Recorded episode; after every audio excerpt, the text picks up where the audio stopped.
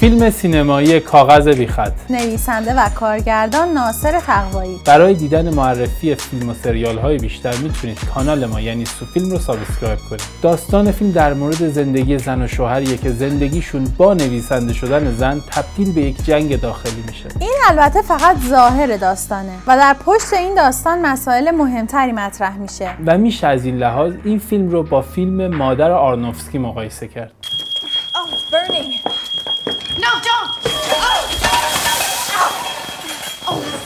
فیلم کاغذ بیخط آخرین ساخته ناصر تقواییه که بعد از 13 سال دوری از سینما اونو ساخت و البته الان بعد از اون هم 20 ساله که هنوز نتونسته فیلمی بسازه. این فیلم چهار سیمرغ رو از جشنواره فیلم فجر برنده شد. بهترین بازیگر زن بهترین بازیگر مرد بهترین کارگردانی و بهترین فیلم. ولی ناصر تقوایی به خاطر اعتراضی که به فضای سیاسی کشور داشت جایزه ویژه هیئت داوران که به خاطر این فیلم بهش داده شد رو نپذیرفت. ایده و کلیت داستان به ظاهر ساده است اما با نگاه جامعه شناسانه و دقیقی ساخته شده که تاریخ انقضا نداره. فیلم به ظاهر اجتماعیه ولی به شدت سیاسیه. فیلم از ساعت هفت صبح شروع میشه و این نما نمای بسیار مهمی در فیلمه که در انتها متوجه میشیم.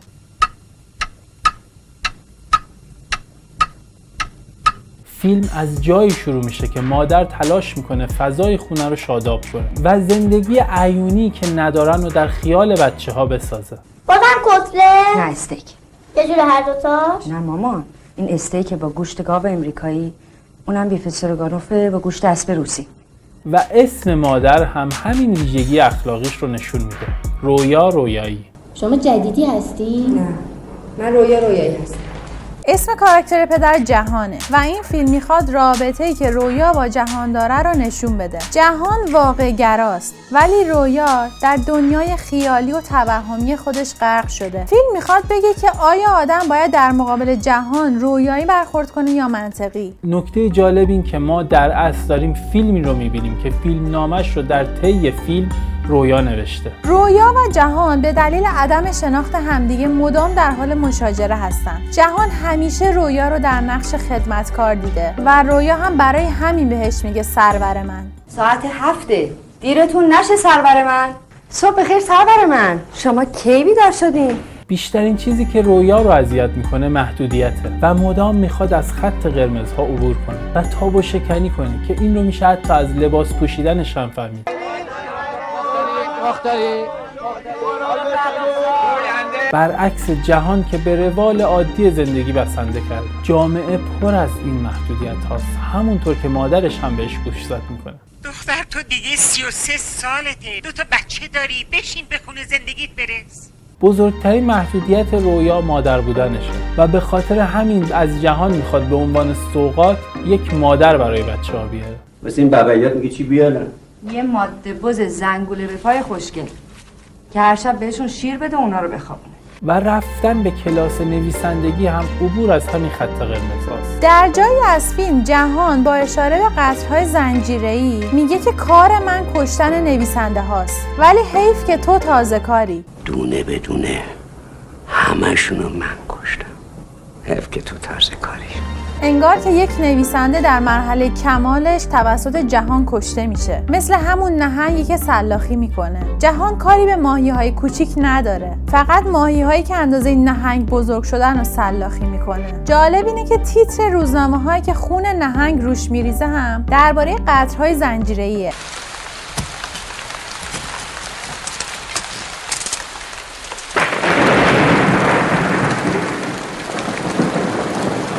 قتل های زنجیره‌ای به سلسله قتل های نویسنده و روشن فکرهای منتقد گفته میشه که در دهه هفتاد جریان داشت این اشاره به قتل های زنجیره‌ای جهان رو تبدیل به نماد حکومت می‌کنه از قتل این روزنامه نویسا و نویسنده ها و شاعرها این قتلایی که بهش میگن زنجیره ای تو تا حالا چیزی به گوشت خورده؟ رویا داستان شنگول و منگول رو برای بچه‌هاش تعریف می‌کنه که این داستان معروف خیلی شبیه زندگی خودشونه. منم باز زنگوله به باد و شاه دارم توی هوا. و نویسنده به خاطر شبیه تر شدن زندگیشون به این داستان سومین بچه یعنی حبه انگور رو حذف کرده. پس سومی اسمش چیه؟ نگفتی؟ چیزی ننوشته اینجا اسم نداشته لو پس چجوری صداش می‌زدن؟ لابد کسی صداش نمی‌زد رویا یا بز زنگوله پا نماد روشنفکر منتقده و جهان یا همون گرگ خونخوار نماد حکومته و دختر و پسرشون هم نماد مردان و زنان ایرانن. در جایی از فیلم رویا می‌پرسه کی بیدار شدی سرور من و جهان میگه وقتی که جون تو داشت میومد تو حلقه. صبح بخیر سرور من. شما کی بیدار شدین؟ وقتی جون تو داشت میومد تو حلقت فیلمساز می‌خواد بگه حکومت زمانی از خواب قفلت بیدار میشه که جون روشنفکرها رو به لبشون برسونه و جنبشی انجام بده. اولین بار ایده نویسندگی رو جهان به فکر رویا انداخت و جهان هیچ مشکلی با نویسندگی نداشت. تو باید نویسنده می‌شدی باجون. مطمئنی؟ جون؟ تو جدی میگی؟ شک نکن به حرف ولی مشکل از جایی شروع شد که رویا به جای نوشتن داستانهای تخیلی سراغ حقیقت رفت. تو رای خونش پس. لابد یادت داده چی بنویسی؟ آره.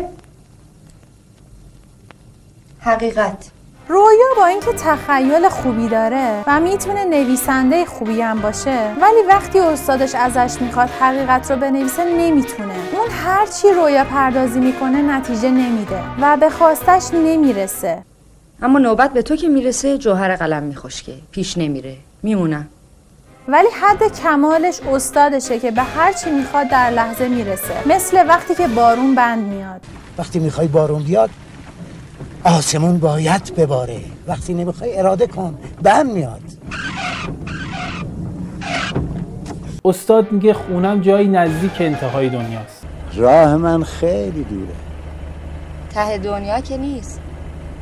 نه ولی اون دوره براست که نماد هنرمندیه که به کمال رسیده. و در ادامه فیلم می‌بینیم که رویا هم بعد از خلوت ده روزه به مرحله کمالی که استادش می‌گفت رسید. و وقتی آرزو می‌کنه که بارون بباره و ظرفهای کثیفش رو بشوره همون لحظه بارون میاد. ای آسمان بی ستاره آیا چنان باران رحمتی هست که این ظرف های چرب و چیل مرا بشوید؟ حالا اون ماهی کوچیک تبدیل به نهنگی شده که زمان سلاخی شدنش رسیده. بچه ها دنیایی که مادر براشون به تصویر کشیده رو دوست دارن و از دنیای پدرشون میترسن. و شاید مهمترین مشکل این زن و شوهر این باشه که پدر فکر می‌کنه مادر کاری کرده که بچه ها ازش بترسن. تو رو مخ اینا کار کردی. از خودت بز زنگوله به پای مهربون ساختی اما من شدم یه گرگ خونخوار.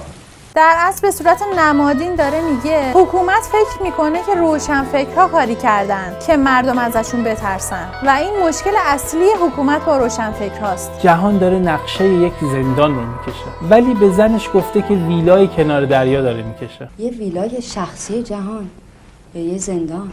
اونی که من تو کلم نمیره یه چیز دیگه است. تو چرا به من دروغ گفتی؟ این می‌تونه نماد دنیایی باشه که حکومت داره به صورت پنهانی برای مردم می‌سازه. ویلایی که حکومت به مردم وعده داده در اصل یک زندانه رویا میگه جهان انقدر زشته که تماشاگرها از دیدن یک فیلم واقعی ازش اوق می‌زنن. من اگه بخوام تو فیلم نامم چهره واقعی تو رو نشون بدم فردا که فیلم بشه بیاد رو پرده تماشاچی همه اوق می‌زنن تو سینما. و به خاطر همینم هست که خیلی رویایی زندگی می‌کنه. و حتی خود جهان که نماد حکومته هم نمی‌خواد فیلمی ازش ساخته بشه. کسی اگه دلش نخواد از راه سیال جریان ذهن سرکار علیه وارد عالم سینما بشه باید متوسط بشه به کی؟ و در عالم واقعیت هم اگر ساخته بشه سانسورش می‌کنه. دیالوگ به یادماندنی فیلم اونجاست که رویا میگه تو نمی‌خوای من به کارم برسم. من روزی سه مرتبه میشورم و میسابم و میپزم. تو نمی‌خوای من به کارم برسم. از سفیده سحر که پا میشم تا بوق شب میشورم و میسابم و میپزم. اما طبقه حاکم حتی نمی‌تونه این رو به زبون بیاره. چه برسه به انجام دادنش؟ تو می‌تونی پشتم ده دفعه بگی میشورم و میسابم و میپزم؟ من روزی ده مرتبه میشورم و میسابم و میپزم. میشورم و میسابم و میپزم. و تمام کارها رو به گردن مردم میندازه. و این رویاها هستن که همیشه نقش کارگر رو ایفا می‌کنه کاراکتر سوسن جون تو این فیلم می‌تونه نماد نیروی خارجی باشه که ظاهر دوست ولی باطن دشمن داره. سلام سوسن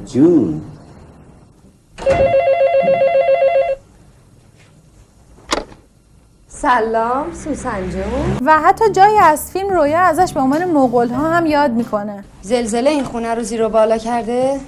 یا مغولا دیشب اینجا مهمون بودن. که در تاریخ ایران هم حمله مغولها باعث فروپاشی حکومت خوارزمشاهیان شد و در فیلم تاکید به پیری سوسنجون هم میشه. من که نه. این اتوها رویا جون دیگه منو صاف و صوف نمی‌کنه. من از تو چروک خوردم. پس میشه حد زد که منظور نویسنده مشخصا کشور انگلستانه که لقب استعمارگر پیر یا روباه پیر رو داره. حالا همین سوسنجون که می‌تونه نماد سیاست های انگلستان باشه دنبال جنگ داخلی تو خونه یا همون ایرانه. خره تا اینجاش تو برنده ای او هر بامبولی بلد بوده زده. اما تو این جنگ داخلی تو اینجا به تو باخته اسم فیلم از جایی گرفته شده که استاد به رویا میگه چون چپ دستی می‌تونه روی کاغذ بیخط انقدر صاف بنویسی چپ دستی؟ از کجا فهمیدین؟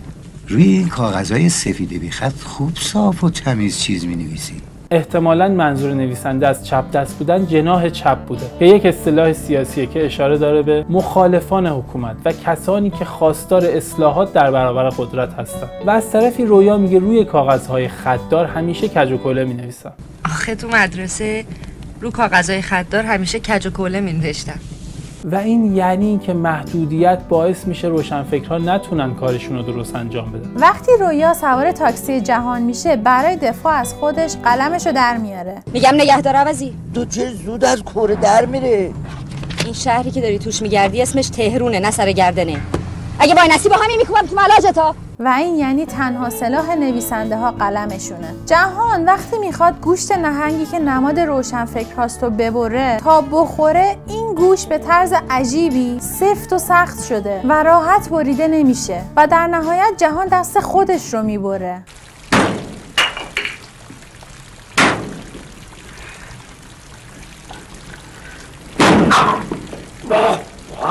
و این اشاره داره به اینکه قطرهای زنجیره‌ای در نهایت به ضرر خود حکومت شد. در طی فیلم ما شاهد تغییر نگاه جهان به رویا هستیم. وقتی که فیلمنامه رو می‌خونه و تازه می‌فهمه که چی تو سرش میگذره همینجاست که آرامش به هر دوشون برمیگرده. در پایان بعد از این جنگ داخلی رویا به رفتار سابقش برمیگرده. ولی دیگه بین این زن و شوهر اعتمادی وجود نداره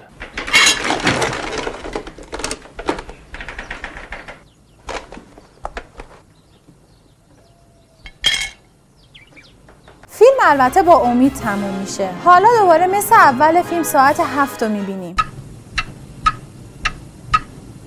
اما تو این بازه زمانی خیلی چیزا تغییر کرده. مثل نگاه این دو به هم. فیلمساز راه آرامش و زندگی خوب رو گفتمان و شناخت همدیگه دونسته که این چقدر می‌تونه از بحرانهای جدی جلوگیری کنه. نه گوش سپردن به نیروهای خارجی که اینجا نمادش سوسنجونه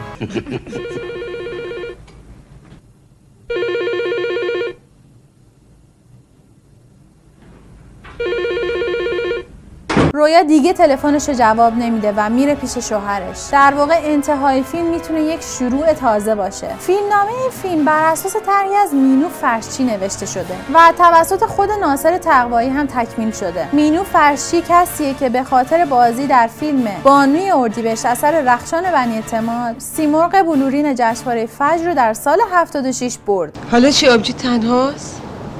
از اینا طایفه اونایی ها؟ نه بابا من رو چه می‌شناسم؟ نکته دیگه این که شاهد احمدلو هم یک مستند از پشت صحنه این فیلم ساخته به اسم پس از سکوت. دور تقوی از چسب یا علامتی که جلو پای بازیگرش می‌زنه براش اهمیت داره تا یه میزانسن اساسی و یا یه مونولوگ. جالبه بدونید دستیار کارگردان فیلم خانم مرزیه وفامهره. یعنی همسر ناصر تقوایی که خودشون هم بازیگر هستن. یک اشتباهی در فیلم وجود داره. در جایی از فیلم گفته میشه که فیلم حاجی آقا اکتور سینما اولین فیلم بلند تاریخ سینمای ایران که سال 1312 ساخته شده. ولی اینطور نیست. حاجی آقا آکتور سینما اولین فیلم بلند در تاریخ سینما ایرانه.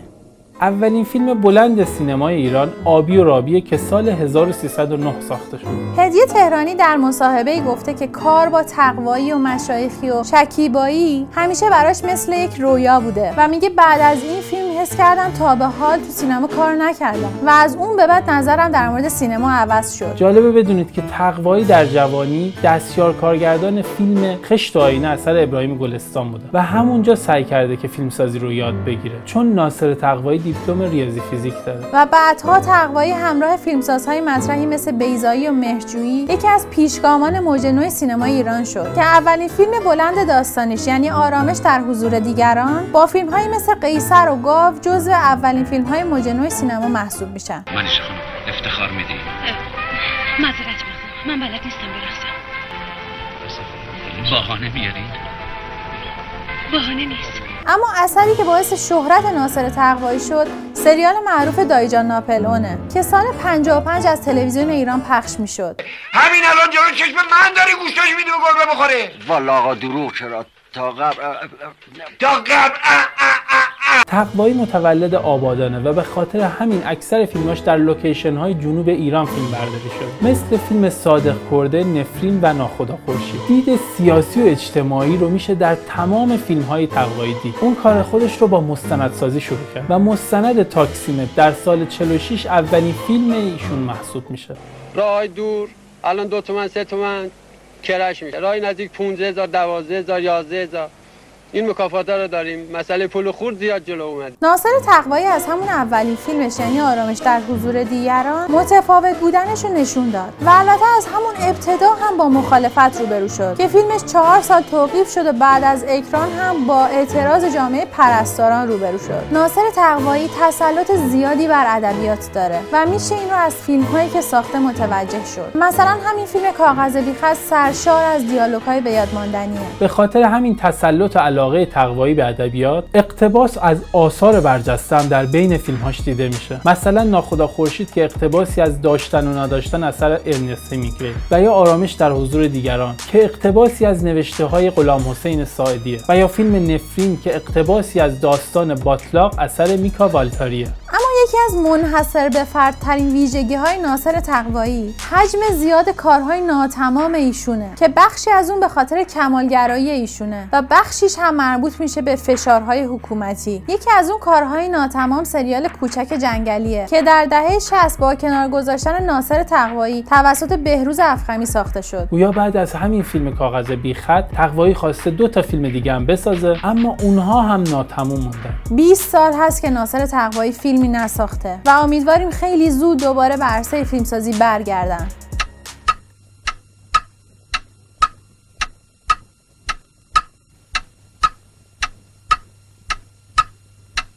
برای مشاهده این پادکست به صورت ویدیویی با آیدی یوتیوب ما سوفیلم و یا آیدی اینستاگرام ما سوفی اندرلاین کاپل مراجعه کنید.